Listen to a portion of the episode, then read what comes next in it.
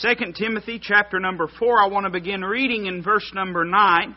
Most of you are familiar that this book, obviously, it was not written by Timothy, but to Timothy, the young pastor that uh, God was using in a mighty way, and the aged apostle Paul, as he sits in a prison cell, writes this letter of encouragement and exhortation. I was uh, reading and doing some studying through this passage, and I believe it's in the book of Second Timothy that uh, Paul uses the word charge six different times.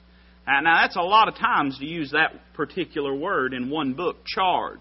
You don't hear that word a lot in the Word of God, but six times he uses it, and he's trying to stress the responsibility that young Timothy has in the work of the Lord. He gives him examples of God's faithfulness, and he gives him warnings of the devil's treachery. And uh, he goes all through this little book, this personal, personal letter, under the inspiration of the Holy Ghost, giving this young preacher things that will help him in ministry. One of these testimonies that he gives is in verse number 9. We begin there, and uh, this may not be really what you're expecting tonight. There's a lot of names given in these few verses. But there's a few thoughts that I want you to gather tonight. And I want you to listen carefully. Paul writing says, Do thy diligence to come shortly unto me. For Demas hath forsaken me, having loved this present world, and is departed unto Thessalonica. Crescens to Galatia, Titus unto Dalmatia. Only Luke is with me. Take Mark and bring him with thee, for he is profitable to me for the ministry. Tychicus have I sent to Ephesus. The cloak that I left at Troas with Carpus, when thou comest, bring with thee, and the books, but especially the parchments.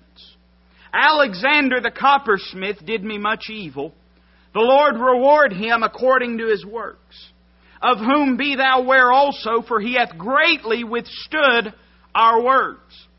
At my first answer, no man stood with me, but all men forsook me. I pray God that it may not be laid to their charge. I want you to take notice of this little word used here, notwithstanding.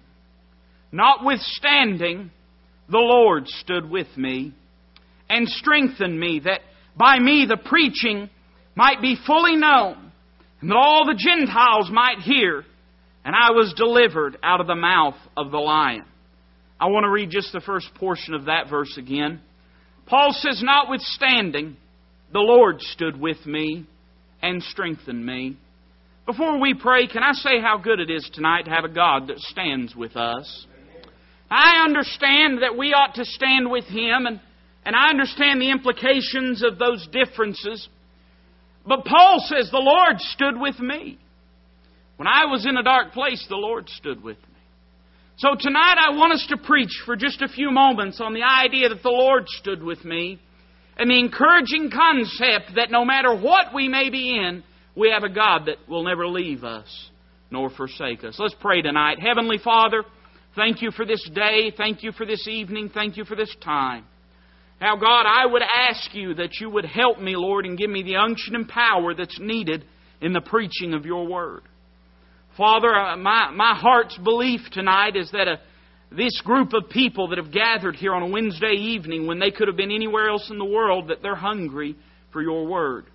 So, Father, help me, Lord, to be an empty vessel as you feed them. Father, I pray that you would meet each heart's need and do what only you know needs to be done.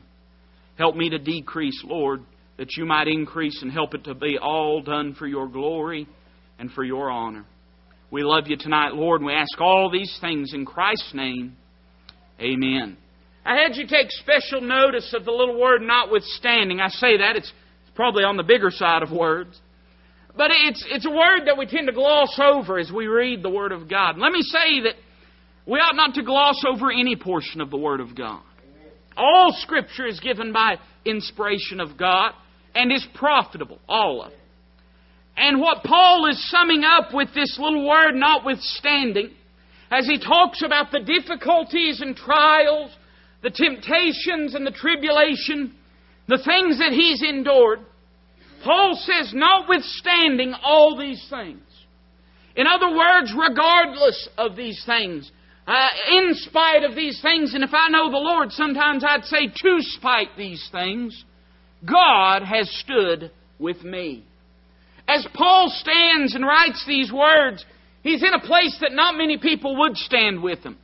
Can I say that if you serve God long enough, you're going to get into some places where not many people are going to stand with you. There's places that it's easy to take a stand. It's easy to take a stand in the church house. And I think it's one of the great dangers that pastors and preachers face is that we many times stand and take a, take a stand in our witness for Jesus Christ in a place that is receptive. And we have to be very cautious lest we get comfortable to the degree that we're not willing to take a stand in a place of hostility. But the truth is, when Paul's writing this, he's writing it in a prison cell. He's not under the house arrest that we are familiar with, but rather in an actual dungeon. He's in a place of filth and a place of frustration.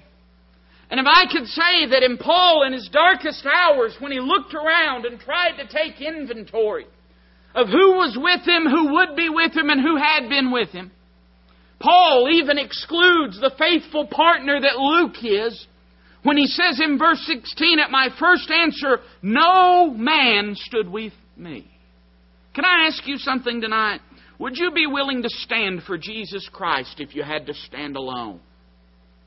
Would you be willing to stand for Him if it meant losing family and friends?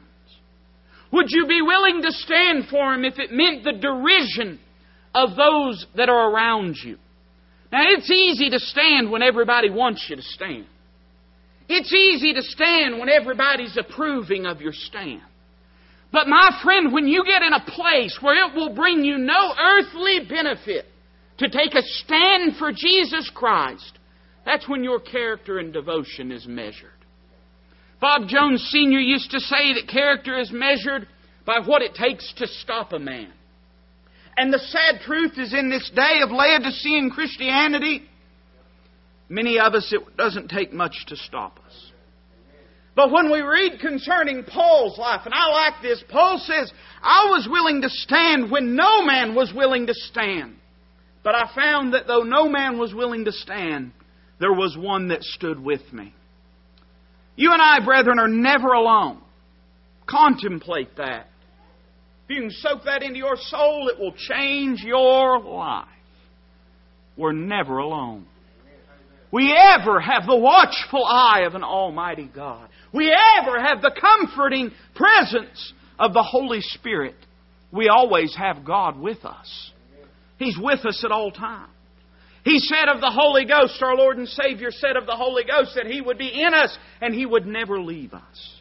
The book of Hebrews says concerning God, let your conversation be without covetousness, for as much as it is written, I will never leave thee nor forsake thee. I'm saying tonight that regardless of your situation, you have a Savior that stands with you. What does it mean for Him to stand with us? It denotes, of course, His presence. It denotes His support. It denotes His approval. It denotes that He is there in power and in presence and in comfort in our lives. Isn't it funny we feel so lonely sometimes? And I'm not saying that to you, I'm saying that to us tonight. Isn't it funny we feel so lonely sometimes? Now, I know it's easy to get to feeling that way when the one person that really matters is with us at all times. I want us to notice a few scenarios in this passage that Paul speaks of, and he says that in these times the Lord stood with him. When no one else did, the Lord stood with him. And I want you to look with me at verse number 10.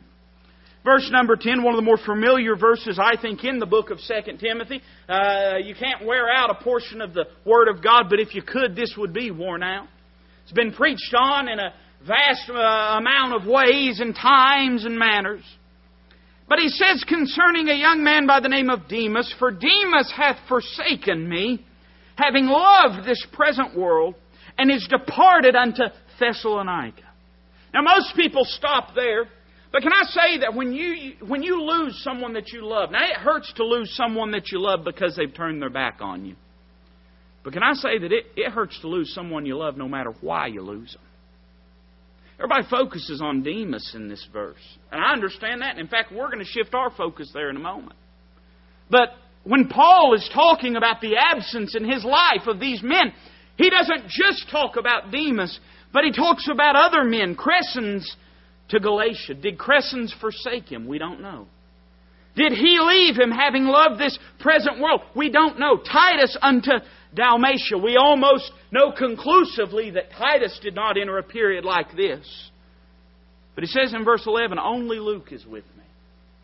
On and on we could go concerning the men in Paul's life that he once knew, that once prayed with him, that once served with him, that once worked with him, that once comforted him. But now, as he sits in this prison cell and looks across the room, only faithful Luke is with him. Everyone else has run and fled.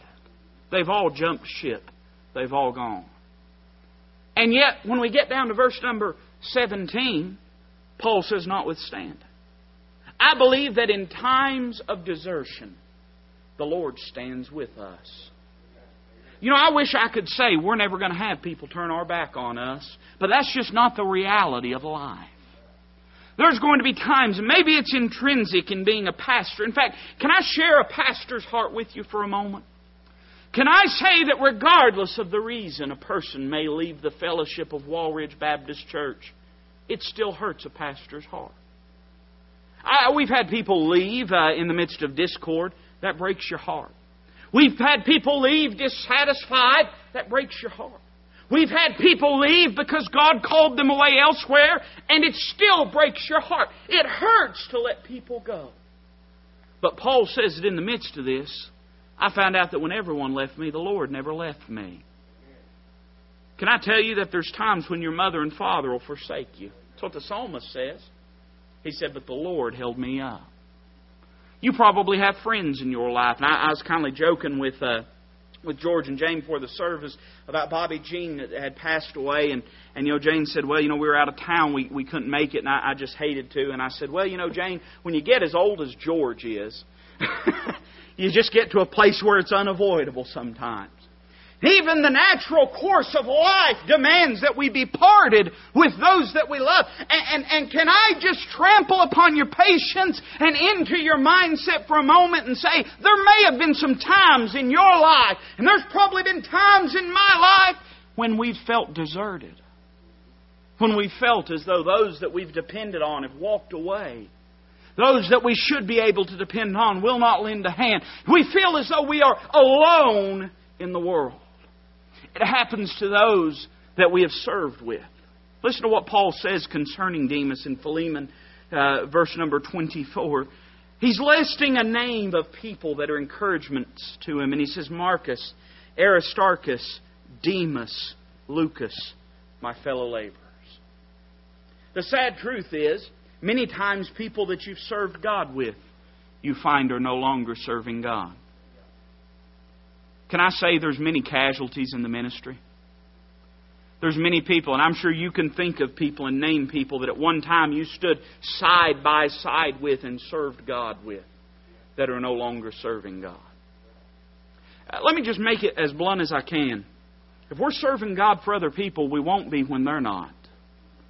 But until we make up our mind that we're in this thing for Jesus Christ, we're never going to find any faithfulness. We're never going to find any stability or any steadfastness. Demas was a man that had served God with Paul. We do not know the capacity of it. And in fact, there's only three times that Demas' name is mentioned. And we've read two of them already, and we'll read another one here in a moment. But we do not know the history between Paul and Demas, except to say that at one time in Paul's life, when he listed the men that were helps to him, when he listed the people that were serving God with him and fighting in the battle with him, he named off Demas. And yet there came a time when even somebody that served God walked away from this aged apostle. Let me, let me give this as a, as a sober warning to us all. And this includes the pastor and everyone. Do you know there ain't a one of us that's too good to get out on God? I don't care who you are. Bro, I've seen preachers wake up one day and say, I'm done with it. Set their Bible down, turn away, and walk out on God. We've seen uh, various places of ministry, and I don't care what you do for Jesus Christ. Understand that you could always walk away from it but for the grace of God. You're not above it, nor am I. Nor am I. Demas was a man that was with Paul in his service. But can I say, too, that Demas was a man that was with Paul in his struggles. Listen to what it says, the, the other mention of Demas in the Word of God in the book of Colossians, chapter 4, and verse 14. He's writing from a prison cell. And he says, Luke, the beloved physician, and Demas greet you. I don't know if, if this ever happens to you, but it happens to me all the time. I'll be sitting there uh, on the phone with someone, and uh, they'll say, Be sure and tell so and so that I said hello. And I'm always kind of thinking to myself, you know, you just said that loud enough that they heard you, right? Amen? Uh, but they'll say, be sure and tell so and so that I said hello. And I'll say, well, you know, whoever's with me, so and so, said hello. And they'll say, oh, okay, wonderful, wonderful. Tell them I said hello, and so on and so forth. And we'll get off the phone, and the person that had originally said it will look at me and say, what'd they say? well, they said they hate you. I don't know why they said that, but that's what they said. Amen. But we always tend to do that. But do you know why we do that? Because typically, if you're offering a greeting on someone's behalf, it's because they're with you. As Paul said in a prison cell, I believe there was a time when Demas was his companion in tribulation. And I don't know about you, I, I do know there were times in Paul's life when the officials that would allow someone to come in and to minister unto him. But maybe it's just my fanciful imagination. But I kind of tend to believe that if Demas wanted to greet him, he could have greeted him himself, except for one problem. I think Demas was in prison with him. I think Demas was incarcerated along with Paul. And that tells me something, neighbor. If Paul still had fellowship with Demas, it probably stands to reason that Demas had done something worthy of being imprisoned for the cause of Christ. That tells me that Demas was a man that had struggled to serve God. I do not know. I, my, my personal belief is that Demas was a man that was not born again. You don't have to believe that. That's my personal belief. The Bible says, if any man love the world, the love of the Father is not in him. And the Bible says of Demas that when he forsook Paul, he loved this present world. He went to Thessalonica, a place of decadence and modern culture. I believe that he got lured away from the work of God. But I don't want us as much to focus on him as I do on Paul. And imagine how Paul must have felt. And if Paul's experience was anything like the common pastor's, this was probably not the first time nor the last that Paul would experience this difficulty.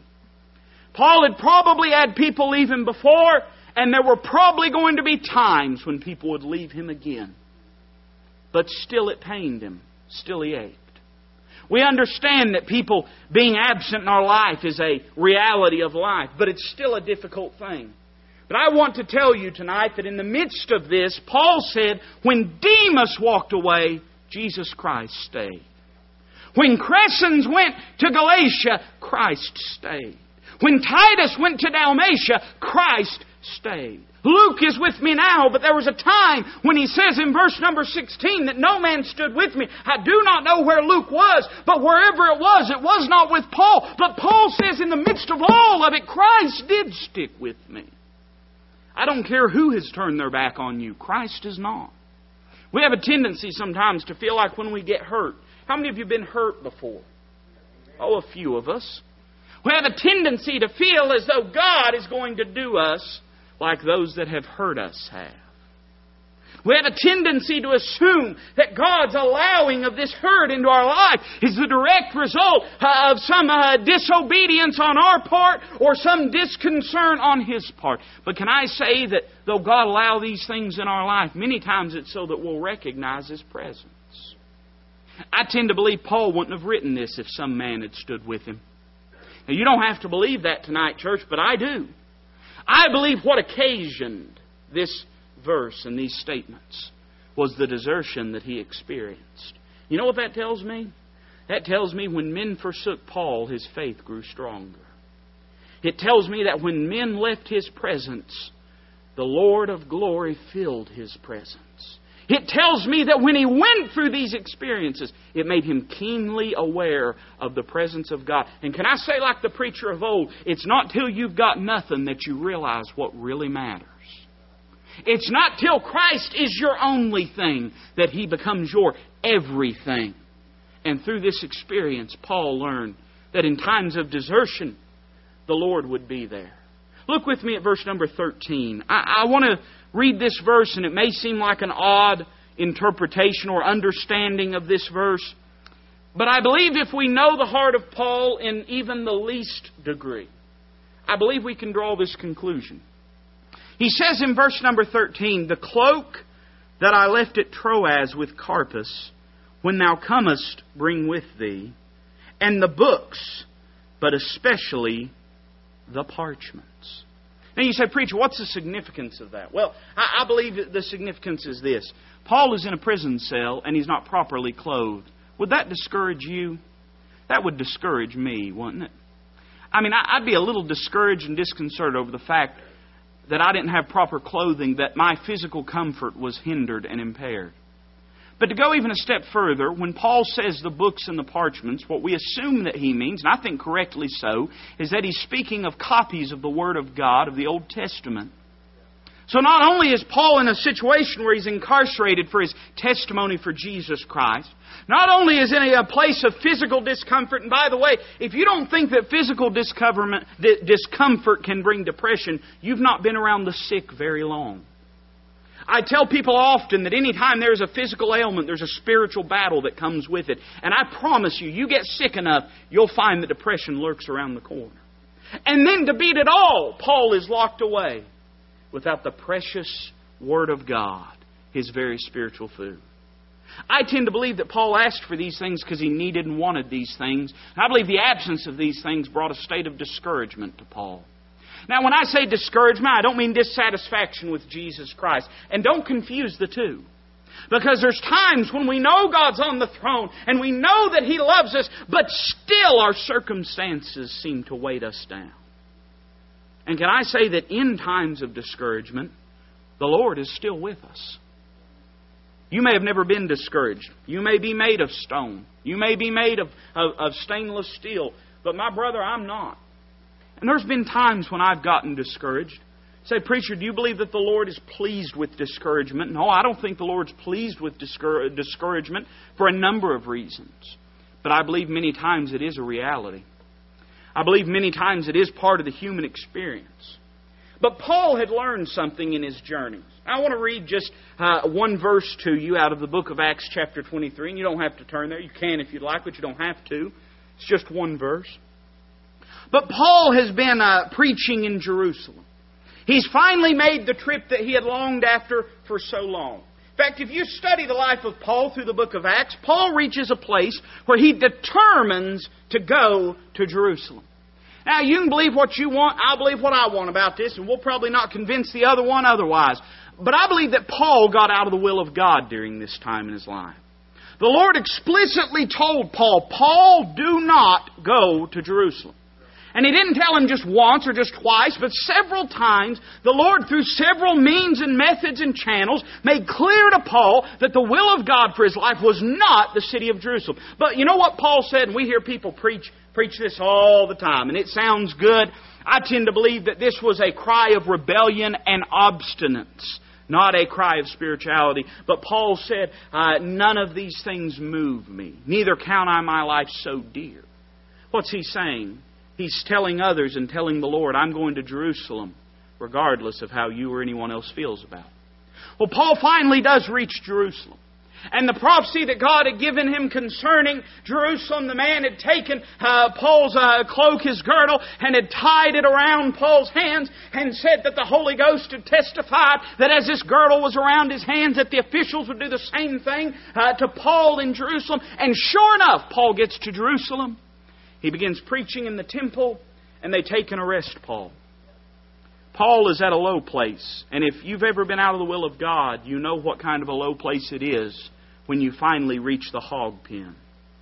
It's a different kind of low than you experience at other times. When, when your self righteousness has been bankrupt, and when your self dependence has been shattered. And when there in the pig slop, you say to yourself, I'm done. I will arise and go to the Father. That's a different kind of low, and Paul is at that place. They placed him in the prison because the, the, the, the, crowd, the angry mob outside, is literally, they were afraid that they would tear Paul limb from limb. And as he sits in prison, the Lord appears to him and says this. Listen to what it says in verse number 11. It says, In the night following, the Lord stood by him and said, Be of good cheer, Paul. For as thou hast testified of me in Jerusalem, so must thou bear witness also at Rome. Now you say, Preacher, what's the significance of that? I don't believe God says anything for no reason. Do you? I believe when God says something, there's purpose behind it. And the first thing uh, that the Lord says to Paul, He does not say, Be not afraid. Now that's said many, many, many, many times when the Lord speaks to someone. But the phrase that is used is, is the Lord looks at Paul and says, Be of good cheer. Could it be the reason the Lord said that is because Paul wasn't of good cheer? I've said this many times, and I'll say it again. You know, the Lord knows what we need when we need it. And He gives us what we need when we need it. You may have never experienced this, but in times of discouragement in my life, you know, there's the perpetual presence of God and there's the particular presence of God. You say, What do you mean, preacher? The perpetual presence of God is that which is promised and never changing and never wavering. I will never leave thee nor forsake thee. But there's times when God just gives an extra special touch in your life. Makes himself real to you in a way that you did not anticipate and did not expect and speaks to your heart. I'm not talking about audibly. And if you think I'm talking about audibly, there may have never been a time when the Lord's done this in your life. You say, well, uh, preacher, are you saying that you're more spiritual? No, I'm saying that I've uh, probably been more carnal at times and needed more to hear the voice of God. But in a particular way, the Lord shows up in Paul's life this night as he's in prison. And the Bible says that the Lord stood by him the Lord, that unmovable, unshakable presence in the life of the believer. In a time when Paul was ready to throw it in. And I believe that with my whole heart. I believe Paul was at a place, his own juniper tree, so to speak, where he was ready to give up. I believe Paul was disgusted with himself. I believe that his faith with God was running on empty. I believe he was at a place where he needed God to show up in a mighty way. I heard an evangelist talking one time. He was telling the story of another older evangelist. And uh, it, it, this, if you know preachers, this will make you laugh. And he was he was talking about this old man of God that had been preaching in a meeting, and uh, he had spent hours, hours one day studying. And he had spent hours in the prayer closet and praying and crying out to God. I mean, talking, gripping the horns of the altar, my friend, and shaking heaven. And he got a message from God. And he went into the meeting that night and he preached and poured his whole soul out onto that platform. And nobody moved. There wasn't a single decision. There wasn't a teary eye in the place. Discouraged, the preacher goes back to his hotel room. He's angry. He's fed up. He takes his Bible and he throws it across the room. And he looks up towards heaven and he says, God, I'm done. I'm not doing this anymore. That preacher came to the conclusion that it wouldn't be right to leave the man that had asked him to come for the meeting, the pastor, in such a terrible spot as that. So he determined that he would finish out the meeting. Just go and preach a few thoughts and go home, find a regular job, go to work, turn his back on the ministry with no preparation, with no prayer, with a heart that was in some ways in rebellion against God, discouraged and fed up, he went into the meeting that night and began to preach, and the glory of God fell, and souls were saved, and hearts were broken, and homes were healed, and God showed up in a mighty way. That old man of God looked at the preacher that was relating it to me and said, There ain't none of us got this thing figured out. Amen. You know what? The Lord knew that preacher needed a touch from heaven. The Lord knew that preacher needed him to show up in a mighty way. Can I say that God knows your needs and knows the timing of your needs? I could give you instance after instance where God has showed up at the last moment, but at the right moment, and showed out in a mighty way and moved in a mighty way. And what does that tell me? That tells me that in the midst of my discouragement, when I thought God wasn't paying attention, the Lord stood with me. You ever wonder how it is that God has such good timing? It's because He's there all the time. He knows the beginning from the end. He's the Alpha. He's the Omega. Why is it that God shows up at the right time? Because He knows what the right time is and He's aware of what's going on in your life.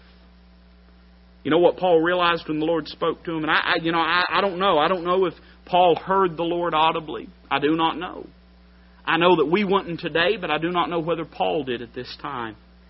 But if you can indulge me, I kind of imagine that Paul was sitting there in discouragement, maybe contemplating throwing it in, going back to tent making, and giving up on the ministry, and then all of a sudden he hears from heaven, Be of good cheer, Paul.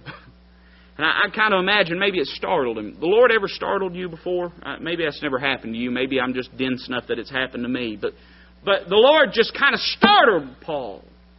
And you know what Paul realized? Paul realized that unbeknownst to him, the Lord had been there the entire time.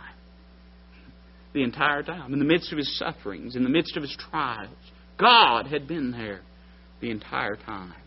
Look with me again in 2 Timothy chapter 4 and look at verse number 14. I want to say in times of desertion and in times of discouragement, the Lord stands with us. But look what it says in verse 14. Alexander the coppersmith did me much evil. The Lord reward him according to his works. Of whom be thou aware also, for he hath greatly withstood our words. Let me, let me give all of us a caution tonight.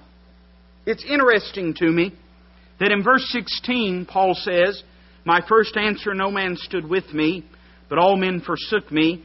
He says, I pray God that it may not be laid to their charge. But of Alexander the coppersmith, he prays and says, The Lord reward him according to his works. Now, this isn't the message tonight, but can I say that the Lord can tolerate a, a coward better than he can a traitor? we better watch what we're doing when we set our hand against the work of God. And I say that as a pastor. I say that uh, not in a judgmental sense, and there's no uh, instance that has occasioned that statement other than the Word of God as it sits before us. But I believe it's worth noting. Paul spoke of himself laying waste to the church. And he said that he was the chiefest of sinners, that he was the least of the apostles, and not meet to be called an apostle because he had laid waste to the church. We can, lift our hands against a lot of things. But when we start to try to destroy the church, we better watch ourselves. That's a good way to anger uh, and rile a holy God. The Lord prays concerning Alexander and says, Reward him. Now, you may not know who Alexander is, and there could be some uh, dispute concerning him and some debate. I'll tell you what I believe. When you read concerning the life of Simon the Cyrenian that bore the cross of Christ, you find that he had two sons, one named Alexander and one named Rufus. If you read in Paul's epistle, I believe it's to the Romans, Paul speaks of Rufus as being a, a beloved brother. But of Alexander, we're told here, the coppersmith, that he had done Paul much evil. He had hurt Paul. Could I say that in times of discord, the Lord is with us? You know, there's going to be times when there's going to be people hurt you on purpose. There's going to be times when there's going to be people go out of their way to hurt you. And there's going to be times people are going to hurt you unintentionally. There'll be times they'll hurt you slightly, there'll be times they'll hurt you deeply. What do we do when we're hurt like that? There's a lot of different responses. There's some people that respond to hurt by fleeing. There's some people that respond to hurt by fighting. There's some people that respond to hurt by frustration and by discouragement. How did Paul respond to someone hurting him? Can I say that there's two things that he did? Notice first off what he says in verse number 14. He says, The Lord reward him according to his works. You know what Paul did? He trusted the Lord with vengeance. Can I say the Bible still says, Vengeance belongeth unto the Lord? Vengeance is mine, saith the Lord. I will repay. And it's not our jobs to try to hurt those that have hurt us. That does not mean that every hill will not be laid flat and every crooked way will not be made straight because the Word of God promises that it will. It's just not our responsibility to do it. But I want you to notice the other thing that he did. He found the presence of God to be more real in the midst of his hurt and of his pain. Notwithstanding, the Lord stood with me. You'll find that the Lord will never hurt you. Let me say that again. I, don't think that's soaked in. You'll find the Lord will never hurt you. You'll find the Lord will never hurt you. People will. Spouses will. Children will. Family will. Friends will. Church family will.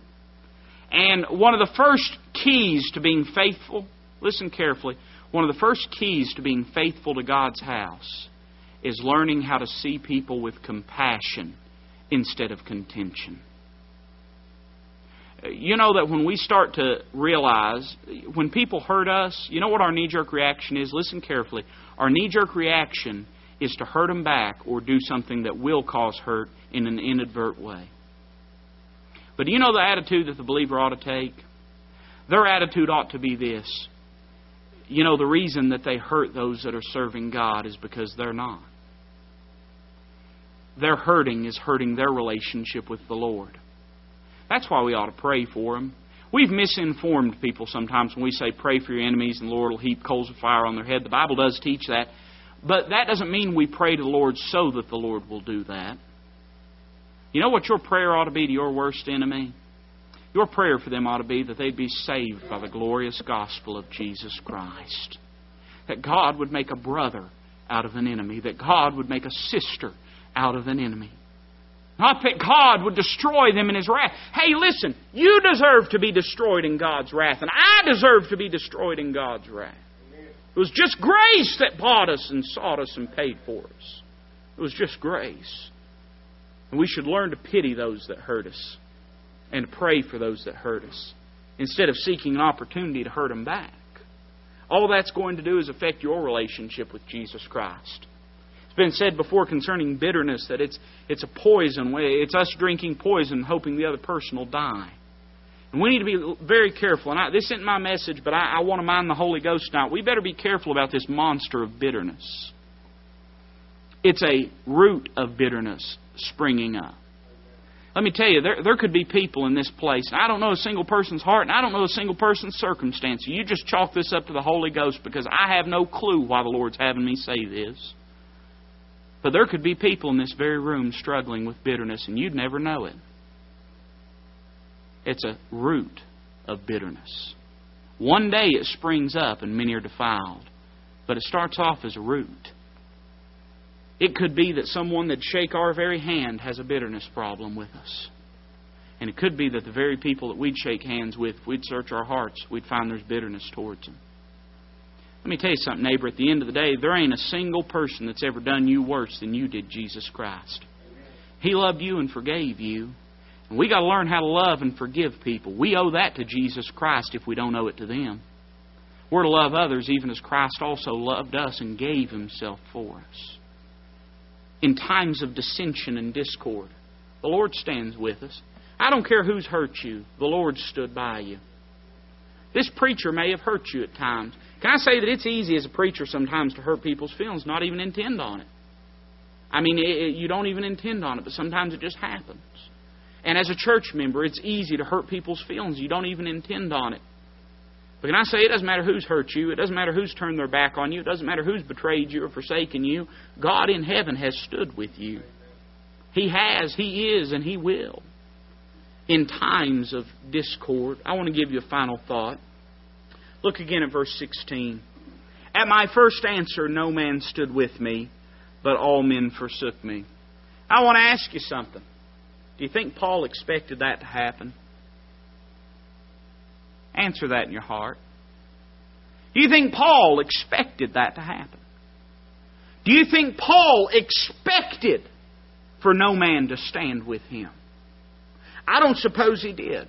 Let me ask you something. Have you ever been expecting something and you wanted something and hoped for something and it didn't happen? That ever happened to you? What do we call that feeling? I say in times of disappointment, the Lord stands with you. I wish I could say that we'll never get disappointed. And if all you want in life is Jesus Christ, you'll never be disappointed with Him.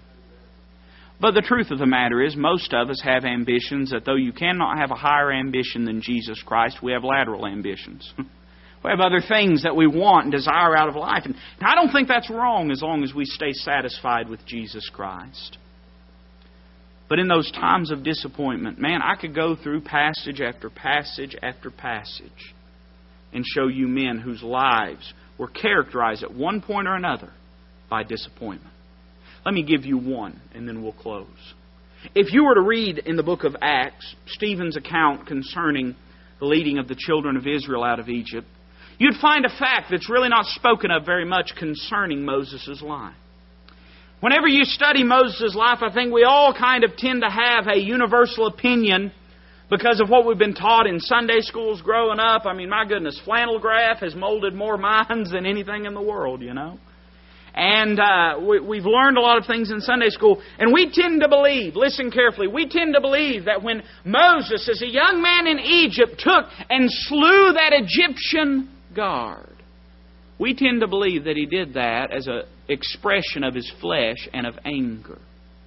But do you know that the book of Acts says that the reason Moses did that was because he expected the children of Israel to fall in tow and to follow him then and there out of Egypt.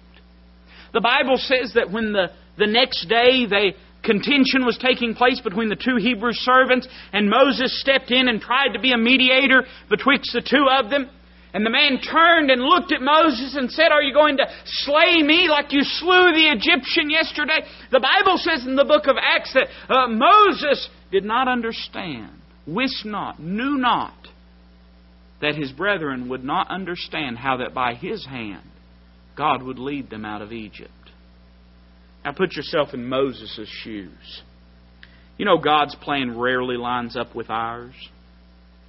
Moses probably looked at the leading of the children of Israel out of Egypt. And evidently, if at this young stage in his life he was aware that that was uh, the destiny of God's will for his life, then Moses was expecting it to happen. And I don't know about you, but Moses probably had put some thought into it. And let me just let me just venture into the imaginative for a moment, and let me play Moses. And let me just say that if I was Moses, I would be thinking, Lord, surely you're going to use my prominence in Egypt to lead the children of Israel out. Lord, surely this is the time because I'm rich, I'm prominent, I'm powerful, I have the wisdom of Egypt, I have the favor of the uh, Pharaoh, I have all these various things. Lord, surely now is the time which you're going to use to take the children of Israel out of Egypt. But we find that Moses spends the next 40 years of his life on the backside of the desert as a shepherd tending the flock of his father in law, Jethro. You see, Moses could see certain places and things in his life concerning God's will. Much like if you uh, were to read any of the Clarence Larkin books, he has an illustration concerning prophecy in which he shows a man standing and looking across several mountain peaks, and he shows the mountain peaks of prophecy. The Old Testament prophets could see prominently certain events in prophetic element but they could not see other things. They got only a partial glimpse and a partial picture, and so that was why they crucified the Savior when He came. They, they saw Him crowned, but they didn't see Him crowned with a crown of thorns. And much like this, Moses saw certain elements of the will of God for his life. And he began in his own energy to try to see the will of God accomplished rather than following God on a daily basis. Now, this is what I'm saying. I bet you it was a little disappointing to Moses to sit on the backside of the desert and tend to his father in law's sheep. We could sit here and, and all evening talk about the benefits of that 40 year period, but I don't want to do that. I just want to say that there came a day when Moses was walking along the backside of the desert.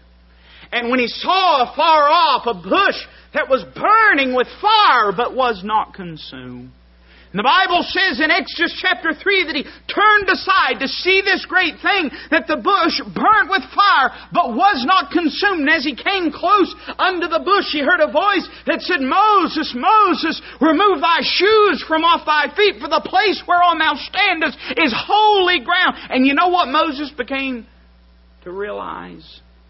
He realized he is in the presence of God. Wonder why God picked that bush instead of another one.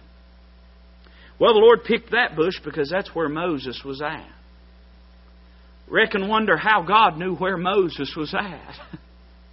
God knew where Moses was at because God had never left Moses.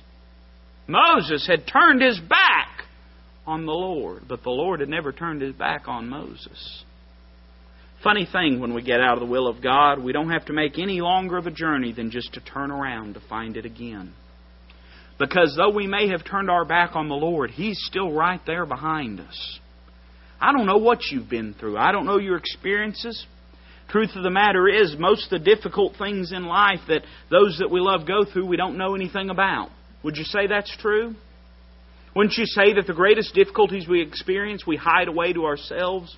Sometimes so we don't burden others. Sometimes so we're not embarrassed by the display of our frailty. But for whatever reason, we don't make others aware of those difficulties, of those discouragement, of that depression, of the dissension, of the discord, of the desertion that we feel. We, we don't share it with them. And there might be some in this room that are going through things that their church family could never even imagine, let alone understand. And so I speak to you tonight. And I say that though every man may have deserted you, the Lord stands with you. Though there may be some that have discouraged you, or your circumstances may, the Lord stands with you. Though there may be some that have hurt you and damaged you, the Lord stands with you. And though you may even be a little disappointed with where your life is right now, the Lord stands with you. Maybe you've turned your back on Him. Here in a few moments, as we go to an invitation, why don't you turn around? Find him at an altar, call on his name, get the, get the touch from heaven that you need from him, and let him give you the encouragement that you need.